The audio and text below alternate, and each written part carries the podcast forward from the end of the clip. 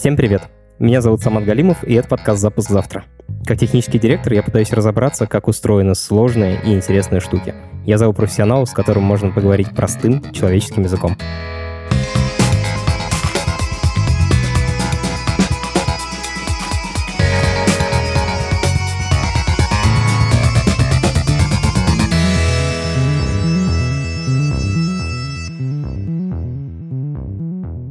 Это первый эпизод 4-го сезона. Мы вернулись с каникул и очень этому рады. Вас ждут много интересных эпизодов. Спасибо вам большое, что вы нас слушаете. Пожалуйста, оставляйте лайки, комментарии и 5 звездочек во всех программах, в которых вы слушаете подкасты. Это для нас очень важно. И я довольно хорошо разбираюсь, как устроено программирование. Как пишут программы, как их доставить до пользователя и вот это все. И большинство эпизодов были именно про это. Я расспрашивал гостей, как они делают свои программы.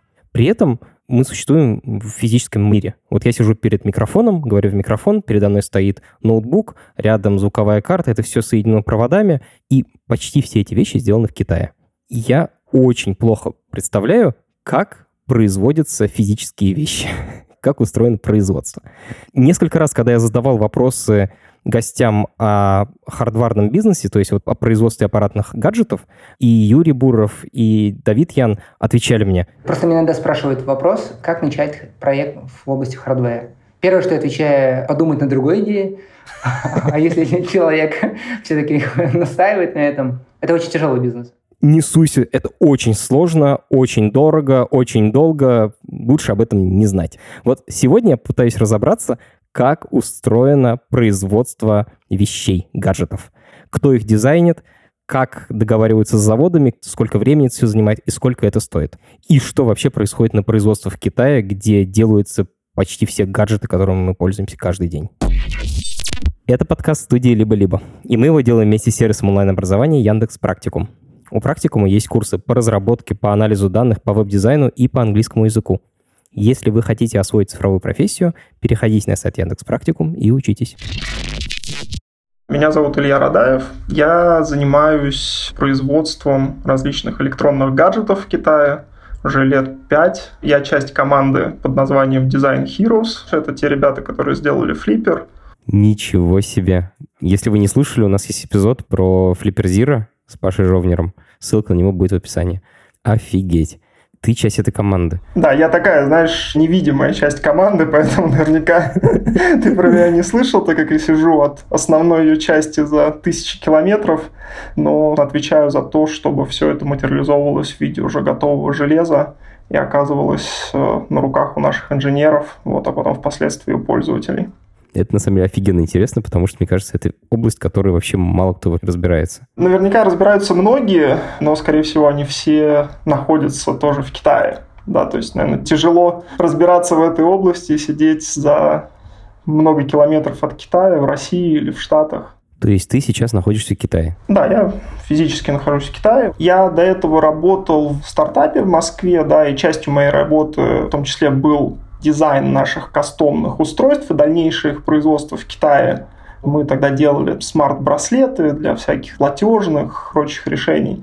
Я сам непосредственно столкнулся с этой проблемой, что если ты стартап, да, то есть не крупная корпорация, у тебя ограниченные ресурсы, ты хочешь произвести что-то более-менее кастомизированное в Китае, это будет сделать крайне сложно. Потому что фактически не будет людей, которые будут играть на твоей стороне, кроме тебя самого. То есть даже несмотря на то, что фабрика, по идее, это твой надежный партнер, да, который для тебя должен все сделать, все равно они будут четко соблюдать собственные интересы. И если что-то идет там вразрез с коммерческой целесообразностью, с их загруженностью, с интересами других более приоритетных клиентов, ты будешь оказываться там все дальше и дальше в очереди на обслуживание. Я просто, столкнувшись с этим сам, я почувствовал, что в этом есть некоторая ниша, да, и этим было бы прикольно позаниматься. Да. И с учетом того, что в Москве, собственно, был дизайн-офис, мы как-то решили, что да, было бы круто, если бы в Китае появился кто-то, кто в том числе помогал бы все это двигать и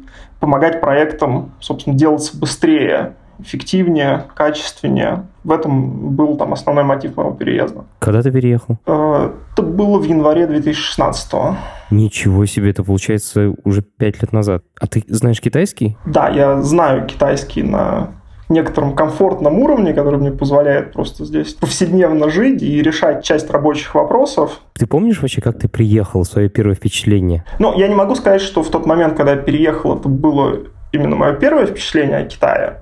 Я до этого там приезжал в него много раз, и в первый раз, наверное, побывал в 2011 году. Поэтому, когда я приехал, в принципе, для меня уже все было достаточно привычно. Вот. Но в целом ощущения такие были, что это все очень необычно, все очень не похоже на повседневную жизнь в Москве, и меня это захватывало. Ты можешь жить там в доме в 30 этажей, выйти из подъезда, завернуть за угол, и тут тетечки будут разделывать свежих кур, которые ты можешь купить и сварить в супе прям тут же. В Москве такое, мне кажется, сложно. Я хотя давно не был в Москве. Ну да, вряд ли, как бы живя где-то в районе Москва-Сити, ты можешь там спуститься за свежей курочкой. Вот. Но в Китае вполне возможно. Как ты думаешь, какой процент техники сейчас производится в Китае? Ну, условно, вот телефоны, которые мы покупаем, Apple, Google, iPhone, Google Pixel, Xiaomi, наверное, понятно, что китайская компания. Есть ли что-то вот из потребительской техники, что делается не в Китае? Наверняка что-то есть. Я не могу навскидку назвать какие-то бренды. Я, например, знаю, что некоторые там американские компании технологические производят что-то в Мексике. То есть для них это удобнее с точки зрения, не знаю, там логистики, доступности. Там, опять же, вот торговая война, навязанная Трампом, да, что же отразилось на себестоимость продукции, произведенной в Китае. Десятки процентов подорожания составило за счет новых пошлин, налогов. Поэтому вот я знаю, что там есть еще тоже какой-то кластер производства, вот, но если просто брать навскидку какую-то потребительскую электронику, да, то, мне кажется, вот тыкнешь пальцем, 90% из нее будет сделано там в Китае. Еще 90% из этих 90% где-то в окрестностях Шэньчжэня. Шэньчжэнь – это такое место внутри Китая, где все производят технику. Да, крупная агломерация, да, то есть здесь очень много пригородных районов. Я не очень хорошо разбираюсь. Агломерация – это значит несколько городов небольших рядом. Это типа как Москва или это отличается? Сколько там человек? Ну, на глаз, наверное, 1,15 миллиона. Да, он очень большой по площади. И рядом есть еще город 10 миллионов или даже больше, 12 миллионов, который называется Дунгуань. И это как бы еще огромный кластер с фабриками. И они в доступности друг от друга, в смысле, они близко друг к другу? Ну да, то есть они фактически слиты, да, то есть нет ярко выраженной границы, а Дунгуань, в свою очередь, уже фактически слит с Гуанчжоу. Да, то есть если как бы ехать из Шэньчжэня в Гуанчжоу, то это практически никогда не заканчивающийся город, несмотря на то, что между ними там 100 километров навскидку. О, господи, ну то есть это не 15 миллионов, это 15 плюс 10 плюс 10, наверное. А в Гуанчжоу, наверное, больше. Офигеть. Это же на берегу моря, так? Я понимаю. Ну да, можно так сказать. Единственное, что есть так называемая дельта Жемчужной реки, да, то есть которая ведет туда в сторону Гуанчжоу. И Шэньчжэнь, собственно, стоит на ее берегу, и восточная часть выходит к морю. Большая часть моря в Гонконге, который к югу прилеплен к Шэньчжэню, до которого, собственно, тоже можно доехать на метро. Ну, перейти государственную границу, вот, и потом сесть уже в гонконгское метро и поехать в центр Гонконга. Я так подробно спрашиваю, потому что у меня вот такое немножко чувство уже начинает появляться того, что это за город, каково там жить, но... смутно. Ну, я был в Сингапуре, в Японии, в Токио, и вот это начинает вырисовываться. Тепло, скорее всего, влажно постоянно, и огромное количество людей рядом. Все три галочки можно поставить, да, вроде того, что ты сказал.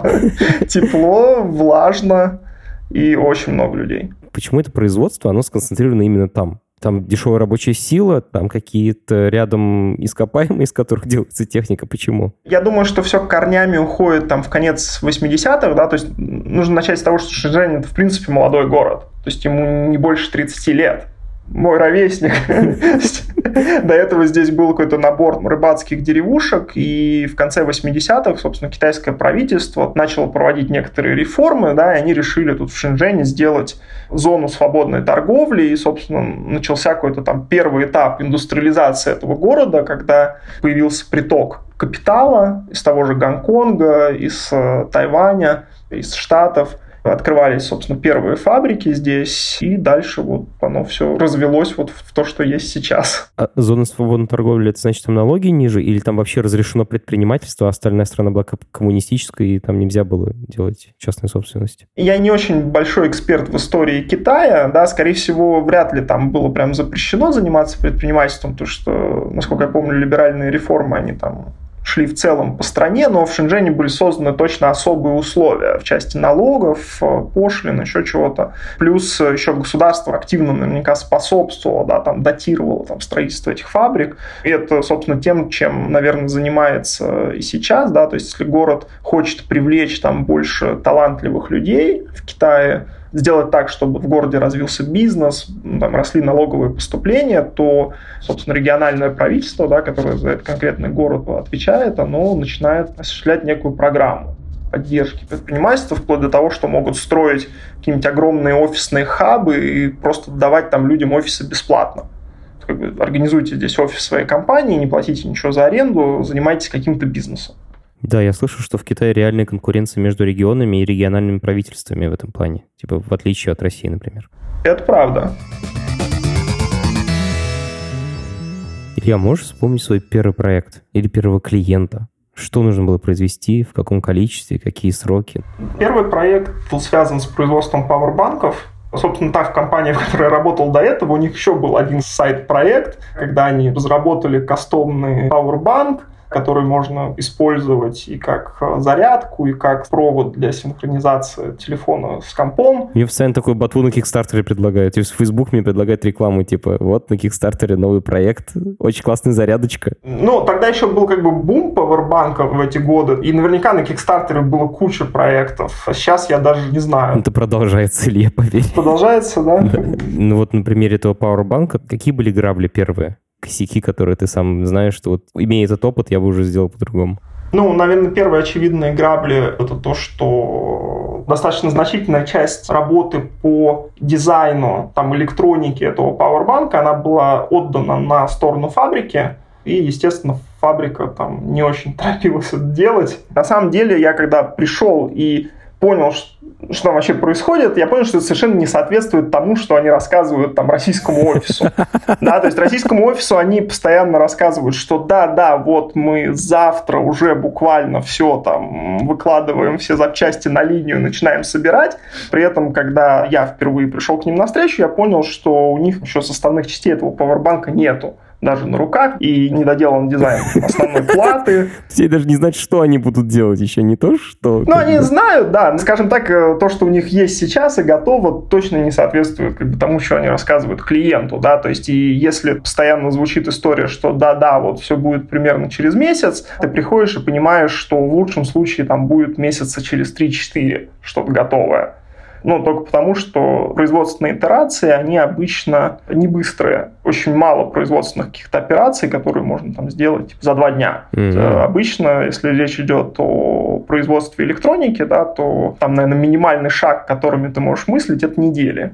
Скажем так, еще очень много граблей было связано с распространенной ошибкой. Да, там те или иные решения в части дизайна продукта принимались без обдумывание каких-то там долгосрочных последствий. Например, придумали, что было бы классно использовать реверсивный USB в пауэрбанке, да, который там вставляется обеими сторонами. Но никто не подумал про то, что жизненный цикл такого коннектора, он, например, там, ниже, чем у обычного USB. Ага, то есть он меньше раз его можно воткнуть, и он сломается просто. Да, меньше раз его можно воткнуть, или там мы хотим красивую упаковку, лежала в каком-то особенном, значит, блистере, не в таком, как обычно, и открывался по-особенному. Какой Apple, короче. Ну, да, вот это очень магическая фраза, да, то есть, которую любят очень многие люди, которые занимаются дизайном собственных продуктов, мы хотим какой Apple. Да, то есть никто не задумывается, что стоит за плечами Apple, какой объем опыта, ошибок, сотрудников, наработок, прочее. Есть заблуждение, что вот можно просто взять и сразу сделать, как у Apple. К сожалению, не работает.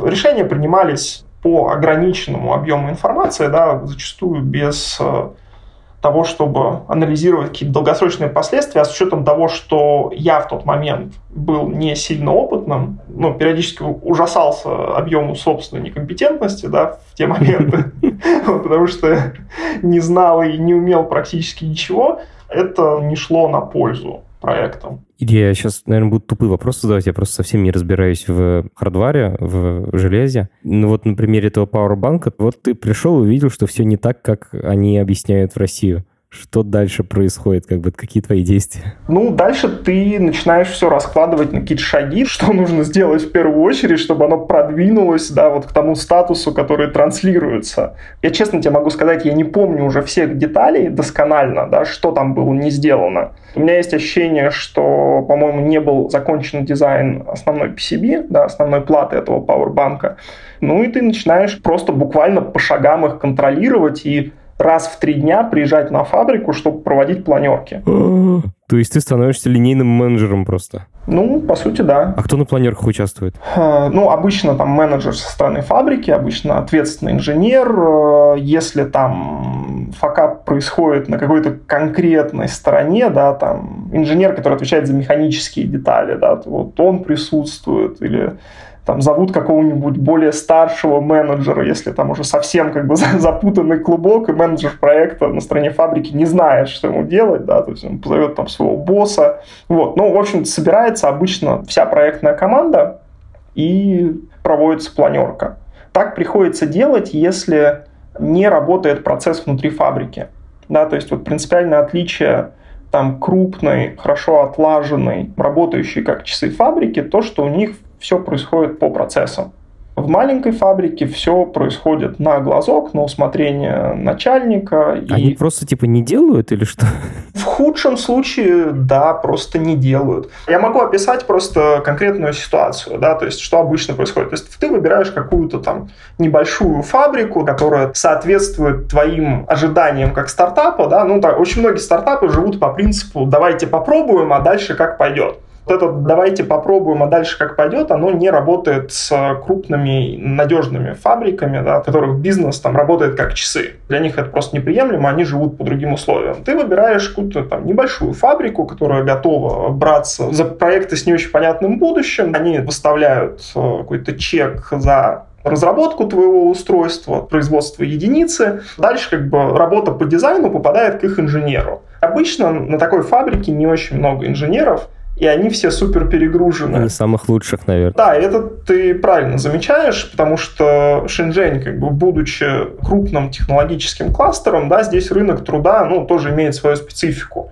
Да, если есть какой-то очень сильный молодой китайский инженер, понятно, что его сразу хотят заполучить... Суперкрупные игроки, которые предлагают классные условия. Ну, гиганты индустрии, да. Alibaba, Tencent, Xiaomi и еще там сотни других компаний, да, то есть, которые в России, там, например, даже неизвестны, вот, но в Китае они достаточно крупны, известны, вот, торгуются на биржах.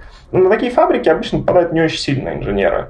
Соответственно, в условиях перегруженности, стресса, что вот начальник прибегает и начинает говорить: так, тебе нужно делать вот этот, потому что там клиент с большим заказом. Ну, можешь представить, что происходит, да, вот у этого инженера. Потом через месяц вспоминает, что это вообще было. Да, и эта история недалека от правды. То есть ты приходишь, требуешь, там, договариваешься о чем-то, потом через 2 недели приходишь, опять ничего не сделано. Это не потому, что они какие-то ленивые или особо нерадивые люди, ну, то есть не поэтому, а только потому, что там у тебя заказ там на 2000 этих пауэрбанков, а там приходит клиент с там заказом на 10 000, которому тоже нужно сделать ту же самую работу, а у тебя один инженер, ну, то есть понятно, что в первую очередь задвинешь более мелкого клиента по приоритетам, ты займешься там выполнением более крупного заказа. Сколько времени в результате прошло между тем, что ты начал заниматься этим пауэрбанком, что вы его реально выпустили? Ну, навскидку, я думаю, что месяца 3-4. То есть я начал им заниматься в феврале, и у меня есть ощущение, что первые пауэрбанки в руках я увидел в конце весны, начале лета. Очень интересно. Теперь про завод. Вот ты несколько раз сказал, что бывают большие заводы, бывают маленькие заводы. Как вообще выглядит завод? Можешь описать его? Так, чтобы я представил, как будто я стою перед ним. Завод может выглядеть очень по-разному. Ты так смеешься, я понимаю, что там что-то значит. Видимо, очень интересные заводы. Да, бывают заводы размером с квартиру, где трудятся вот муж, жена и больше никто. Это тоже называется завод? Ну да, фабрика, как бы там, factory. И они что-то производят? Делают какой-то вот один полезный процесс в цепочке. Может быть, у них покрасочный цех или какой-то цех, там, делающий напыление там, на силиконовые детали, влагопылезащитное. И вот они этим занимаются. Да? И есть некоторый набор фабрик, которые пользуются их услугами. Из-за того, что очень большая концентрация производства, да, здесь также вот очень большое многообразие форм, которые приобретает хозяйственная деятельность. То есть такой аутсорсинг для больших заводов. Одну процедуру можно типа не самому делать, а кому-то передать. Ну да, и там и для маленьких заводов. То есть, в принципе, если ты хочешь себя почувствовать на Диком Западе, да, в плане предпринимательства, вот там приезжай в Шэньчжэнь, да, и начинай здесь чем-то заниматься. И поймешь, что, в принципе, в жизни очень много возможностей, и там не очень много ограничений. Прикольно. А все-таки большая фабрика. Как бы ты рассказал про маленькую, а большая как выглядит? Как завод в России, типа, ну, индустриальное здание, забор, охрана, пропускной пункт, вот это все, или... Ну, наверное, то, что ты себе представляешь, навеяно какими-то там картинками из тяжелой индустрии, там, а-ля, там, не знаю, наш Магнитогорск, да, где там ну, типа огромные того, да. трубы в небо, да, там лежит отвал руды где-то сбоку, еще что-то. Поскольку в Шэньчжэне конкретно сосредоточено там производство, которое мы считаем легкой промышленностью, да, то есть это все выглядит не настолько брутально, то есть, да, обычно это вот какое-то объемное здание. Ну, все начинается, на самом деле, с маленьких индустриальных парков. В течение там, всего времени развития в Шэньчжэне активно строились индустриальные парки, которые заполнены все 3-4-этажными зданиями там, с площадью этажа ну, в районе там, 200 метров квадратных. Окей, то есть небольшие здания. Да, они небольшие, и, собственно, там любой маленький бизнес в части производства, он начинается с аренды этажа вот в таком здании. У меня ассоциация сразу, это пытаются отмыть бюджетное финансирование. Там, видимо, это... Не-не-не, здесь все нашло свое применение. Собственно, ну, то, что те фабрики, да, которые там хотели что-то производить и торговать чем-то в Шэньчжэне, им нужно было где-то размещаться. Наверняка государство как-то это датировало, и много частных индустриальных парков было сделано. Да, то есть, фактически, вот территория Шэньчжэня, она... вся до какого-то момента состояла вот из этих индустриальных парков. Да, в тот момент, когда фабрика, у нее бизнес рос, она могла там из этого индустриального парка выйти, отделиться и, не знаю, пойти взять себе землю и построить уже собственное здание, там, огромное, вот, которое им нужно. То есть основной ландшафт – это вот индустриальные парки. Ты сейчас описываешь, у меня такое ощущение, что много маленьких бизнесов, ну, то есть таких средних, может быть. А есть какие-то суперкрупные игроки, которые занимают заметную часть пространства? Да, конечно. Кто это? Мы их знаем? Ты наверняка их знаешь, да, то есть, там, не знаю, компания Foxconn, которая, собственно, у всех на слуху, потому что она производит айфоны. Конечно, там, помимо айфонов, она производит еще огромное количество других девайсов, просто это не всегда афишируется. И, соответственно, игроков уровня и масштабы Foxconn, их, ну, я не могу сказать, что их много, да, но это не 1, 2, 3, их больше, да, то есть их десятки. Вот. И, естественно, эти фабрики, они занимают там достаточно большие пространства. Ну, чтобы я понимал, и чтобы моя мама понимала, вообще размер фабрик Foxconn, это сколько? Это здание, 2 здания, 10 зданий, микрорайон, много микрорайонов. Это вот микрорайон, да. То есть правильное слово – это микрорайон. При этом таких микрорайонов по Китаю у них не один. Да, там опять 6-7. Да. То есть это может быть не только в Шэньчжэне. То есть есть еще другие там, провинции, ну, которые, условно говоря, догоняют в индустриальном развитии провинцию Гуандун. Это, например, провинция Чжэцзян, ближе к Шанхаю. Соответственно, там тоже многие из этих игроков имеют вот такие фабрики-микрорайоны. Ты вот упомянул Foxconn и сказал, что они делают, например, айфоны. Они что-то еще на этих заводах делают? Или вообще, насколько специализированы заводы? Ты на одном и том же заводе производишь только телефоны, и там только телефоны одной марки, или и телефоны, и детские игрушки, все вместе в разнобой? Но если говорить конкретно про Foxconn, но они действуют именно как contract manufacturer классический.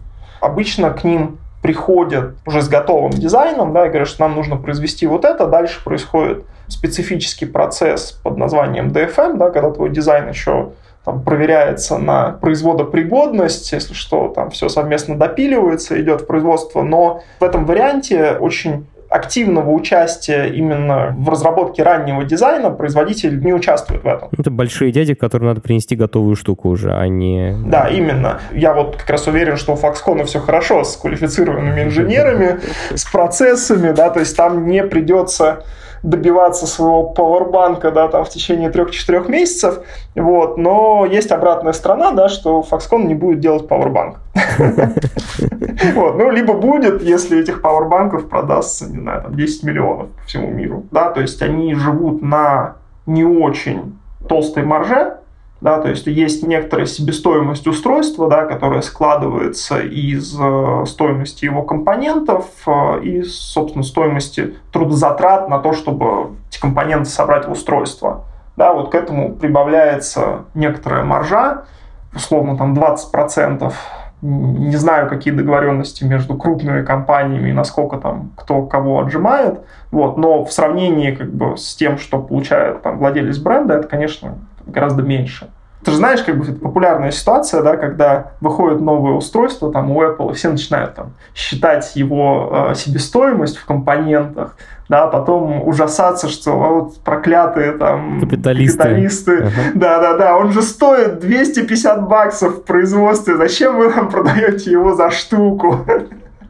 Вот. Но это реалии рынка электроники, да, то есть, конечно, просто если так не делать, то iPhone, ну, как бы, Apple не сможет дизайнить свои айфоны, там, Foxconn не может их производить, потому что помимо затрат на компоненты есть еще достаточно большие косты на сам сетап, чтобы стартануть новый дизайн, да, он там связан с производствами оснасток, тестового оборудования, там, возможно, какой-то разовой инженерной работы, которую вот нужно сделать только один раз, чтобы запуститься. Это настройка завода на производство конкретного устройства, да? Ты сейчас объясняешь. Да, то есть перед тем, как Apple стартанет, например, производство новой модели, да, там, условно говоря, год до этого они там готовят ее производство. Если в этом процессе что-то идет не так, да, то мы получаем уведомления о задержке, там, нам скажут, что, знаете, мы обещали в сентябре, но на самом деле будет в марте следующего года. Илья, ты сейчас очень классно сказал, что цена складывается из цены деталей и стоимости их собрать. Вот мне стало интересно, на завод поставляются уже готовые детали, которые реально нужно просто собрать, или на заводе производится часть деталей? Если говорить конкретно про производство электроники, на всех крупных серьезных заводах, там помимо там, сборки устройства в корпус, есть еще, ну, как минимум, цех монтажа электронных плат, монтажа PCB. Так, цех монтажа электронных плат. Я просто плохо в этом разбираюсь. Это вот эта зеленая плата, на которой напаяны детальки, да? Да, да, все компоненты. Ну, то есть ты когда вскрываешь iPhone, там будет аккумулятор, и вот вокруг него будет извиваться как бы основная плата, да, со всеми процессорами там, и прочими чипами, да, там еще будет обвешено там, гибкими шлейфами, да, вот обычно как бы чипы, пассивные компоненты расставляются, припаиваются на плату тоже в рамках того же самого завода. То есть крупные игроки это не аутсорсят, потому что это очень чувствительный процесс, особенно если речь идет о компактном устройстве, да, типа там iPhone, AirPods, вот там монтаж этих плат является высшим пилотажем, который лучше держать под контролем, и они там наверняка умеют хорошо это делать. Что значит чувствительный процесс и что высший пилотаж? Если ты просто как бы пойдешь там, не знаю, на обычную фабрику и захочешь произвести что-то похожее на AirPods, да, скорее всего, у тебя не получится, потому что даже если ты задизайнишь что-то похожее, фабрика, например, может не справиться с изготовлением этих самых плат. У них там будет какой-нибудь совершенно неразумный процент брака. AirPods это размером с фалангу мизинца, как бы, и внутри нее есть печатная плата, ты хочешь сказать, да? Ну, то есть внутри нее есть деталька, которую там нужно припаять друг к другу и там что-то такое сделать. Ну да, то есть внутри там находится гибкая печатная плата с чипами на ней, там с блютусным чипом, который, собственно, транслирует тебе в ухо музыку из телефона. Это безумие. В смысле, я понимаю, что это типа супер маленькая штучка. Я вообще пока не представляю, как это сделать. Ну, я только вот слышал про то, что можно подковать блоху, это сделал там типа мастер своими волшебными руками. А AirPods делаются мастерами с волшебными руками, или это делает робот? Знаешь, я не видел линию производства AirPods, я точно не могу сказать. Ну, аналогичная техника, да. Да, но я знаю людей, которые там на этой линии работали. Так. Вот, и обслуживали там часть оборудования, да, потому что я их знаю, я могу предположить, что живые люди там все еще остались. Большинство фабрик все равно там используют операторов для многих процессов, даже если это какая-то там чудесная машина, которая что-то умеет делать, да, там уникальная, все равно там нужен какой-то оператор, который обслуживает. Да, то есть совсем уж там автоматизированных линий, да, где ты там с одного конца засовываешь компоненты, с другого конца получаешь наушник, вот их я себе просто так не существует. Представлял. Нет, не так. Вот. Ну, нет, да, то есть там очень много как бы сложных машин, да, которые там даже монтируют компоненты, там еще что-то делают, да, там спаивают. Ты же на AirPods там не видишь трещину, да, между корпусными деталями. Это тоже там как бы отдельный процесс на это. Ну, очень много сложных процессов, но, естественно, все это обслуживается операторами на линии, да, и, возможно, там даже есть элемент какой-то ручной сборки, да, там вот засунуть там эту плату в корпус, ее там разместить правильно, совместить две половинки. То есть людей пока не заменяют. Скажи, пожалуйста, эти люди, которые работают на заводах, сколько они зарабатывают? Это как бы рабский труд или это не совсем рабский труд? Скажем так, на заводе есть несколько там категорий сотрудников, начиная там от практически, ну, там, неквалифицированного там сборочного труда, да, то есть каких-то операций, которые не требуют там даже обучения, ну, то есть ты прошел тренинг, да, вот тебя научили собирать вот эту штуку, все, можешь садиться на конвейер, это делать. Погоди, вот первый уровень, сколько он зарабатывает? Хотя я не знаю стоимость жизни, как бы мне будет сложно, наверное. Ну, смотри, стоимость жизни у них не очень высокая, потому что очень часто такие люди на такую рабочую должность приезжают откуда-то из деревни. Да, то есть, как правило, завод им сразу предоставляет общежитие. Ого, и кормят. Ничего себе. Собственно, все эти люди, да, нужно понимать, что они работают в основном для того, чтобы отправлять деньги своей семье. Ты просто спросил, сколько такие люди зарабатывают. Это напрямую связано с тем, как много они работают. Да, то есть у них обычно базовая ставка составляет что-то там, ну, в районе $500 в месяц. Да, там, может быть, чуть ниже, может быть, чуть выше, в зависимости от завода.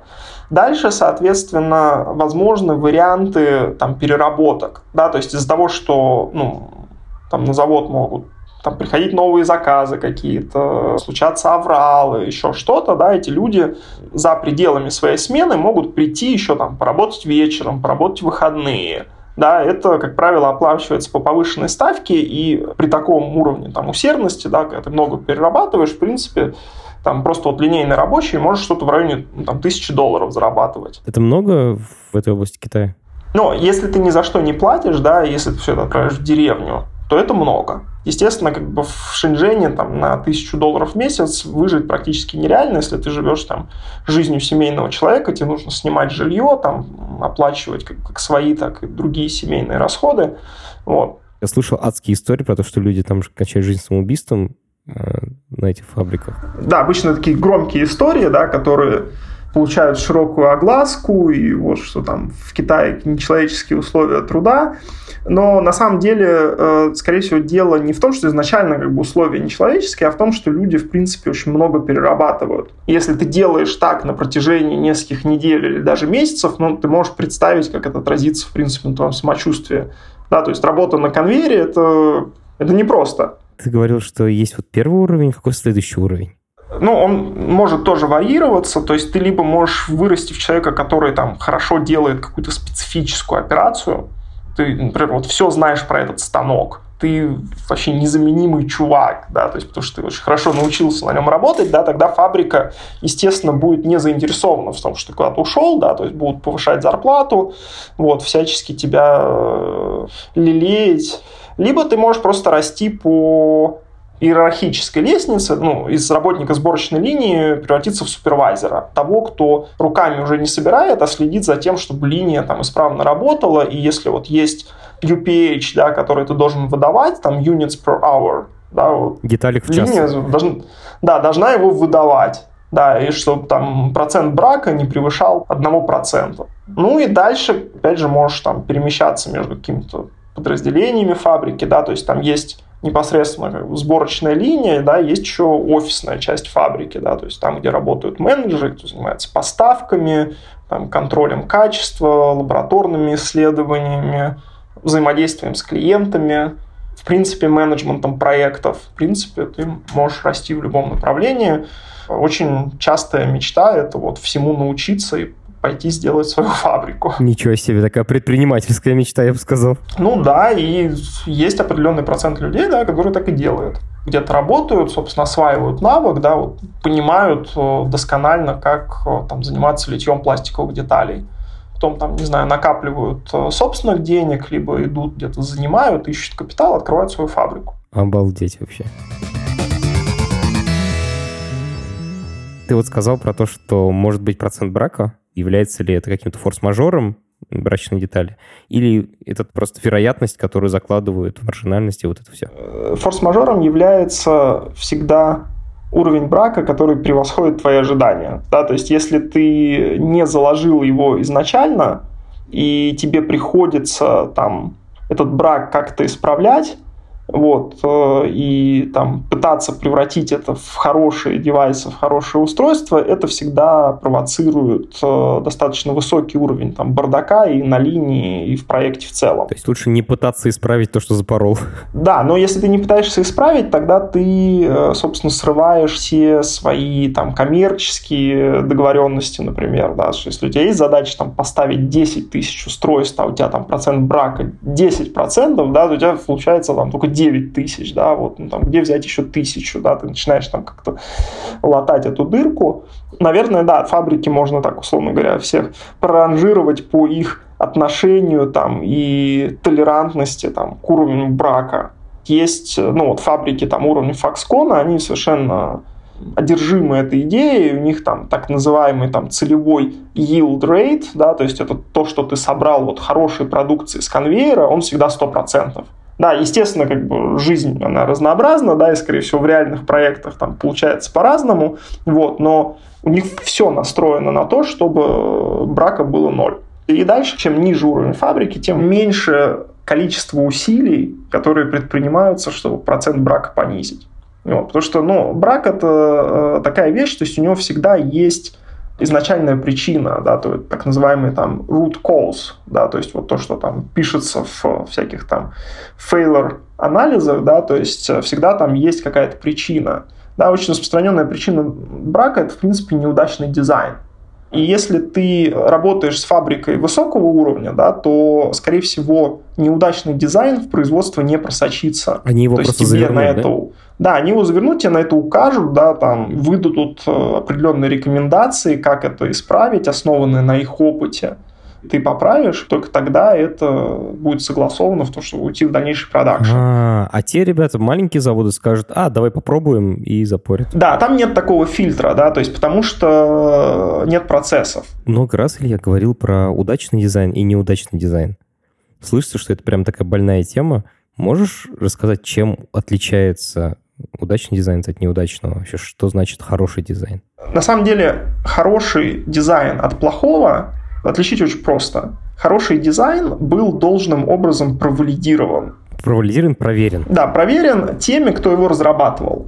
Плохой дизайн не был должным образом провалидирован. Скорее всего, было сделано по принципу, мы потестили, оно работает. В российской среде разработки, в принципе, там идея валидации дизайна, она не очень популярна. Да, то есть она обычно известна людям, которые поработали на Западе. в крупных компаниях, да, то есть либо с западными заказчиками, то есть там эта культура, ну, более развита. Я должен просто сказать, что в софте ровно то же самое. Многие программисты просто что-то прогуют и надеются, что оно будет работать. И людям, которые нас слушают, может показаться, что, ну, типа, очевидно же, что должен светодиод зажигаться, как бы, что, как бы, как можно это продолбать. Но прикол в том, что в программировании точно так. Одна штука очевидна, две штуки очевидны, а когда у тебя их сотня, их нужно каждый раз проверять, обязательно где-нибудь что-нибудь забудешь. Поэтому вот как бы нормально настроить себе процесс проверки, это, собственно, и есть программирование, а не программу писать. Да, ну, в электронике все очень похоже. Как валидировать? Пишешь программу валидации, вот есть у тебя какая-то функция, да, у тебя же там, ну, любой девайс состоит из технической спецификации, то, что он должен делать. Я не так хорошо разбираюсь в софте, да, но в софте же тоже есть процесс там, quality assurance. В софте вообще очень просто. Есть понятие автотестов, когда ты пишешь программу, которая проверяет твою программу на корректность. Да, соответственно, в железе есть и человеческие тесты, и есть автоматизированные, да, когда ты делаешь там некую тестовую оснастку, да, которая там проверяет то, как работает твоя плата, например. Ну, у меня типа было много гостей, которые как-то задевали хардвер, и все говорили, ради бога, не иди в хардвер. Ну, я спрашивал, типа, стоит ли делать хардвер на стартап, они все говорили, только не это. А вот ты этим занимаешься прям каждый день, ты занимаешься производством хардвера. Как ты, рекомендуешь стартаперам идти в хардвер или не стоит? Отвечу аналогией. Есть там, не знаю, работа какого-нибудь доктора-хирурга. Его работа ежедневная, она сопряжена там с большим количеством там боли, страданий других людей, да, ну, в какие-то моменты он им там помогает. Но он наверняка видит очень много там чего-то неприятного, травмирующего, тяжело переживаемого. Вот, но он все равно делает эту работу. Хардверные проекты можно делать, вот, но нужно очень хорошо представлять, как бы, ну, что будет происходить. Ого. Если у тебя представление на уровне, что, ну, я вот приду на фабрике, как бы скажу, что им надо, они мне это сделают, там, через месяцок запилят, я отгружу, там, накину свои, там, 100% и на этом заработаю, так, скорее всего, не получится. Офигенная аналогия, Илья, спасибо огромное, потому что сразу стало понятно, что, во-первых, нужно, типа, много всего знать, во-вторых, это может быть очень тяжело, но при этом, если получается, то это очень кайфно. А можешь рассказать какую-нибудь травмирующую историю из своего опыта? Ну, травмирующие истории, они обычно связаны с тем, когда в проекте идет что-то не так. Например, сделана ошибка там, в конструкторской документации, которая приводит к тому, что, например, были сделаны дорогостоящие пресс-формы, которые придется переделывать. Что такое пресс-форма? Пресс-форма – это то, где льется пластик. Да? То есть, если есть какой-то пластиковый корпус, вот для того, чтобы его отлить, да, в том виде, в котором тебе нужно делать пресс-форму. Да, там их стоимость колеблется от нескольких тысяч долларов, да, там, до сотен тысяч долларов. Нифига себе. Вот. Да, то есть есть некоторая проблема в том, что иногда там высока цена ошибки. Да, то есть поскольку в хардвере ты запускаешь иногда некоторые дорогостоящие процессы, которые, во-первых, дорогостоящие, во-вторых, они занимают много времени. Да, то есть там пресс-формы сделать нужно там, в среднем 1,5 месяца, да, плюс-минус. И если ты вот перед этим сделал какую-то ошибку, эти ошибки заэффектят очень много людей. Тебя самого, всех твоих коллег, клиентов, да, потому что отличие от софта в том, что это нельзя мгновенно поправить. Вот. И если оно случается, то это вот приводит к срыву сроков, недовольству со всех сторон. Ну вот, в общем, каждый раз, когда ты слышишь, что новый iPhone откладывается, просто вот помни, что произошло что-то такое. Кому-то было очень больно, видимо. Да, кому-то было очень больно.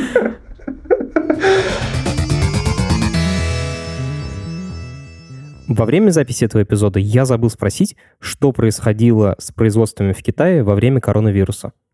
Но я задал этот вопрос позже, и Илья прислал мне ответ.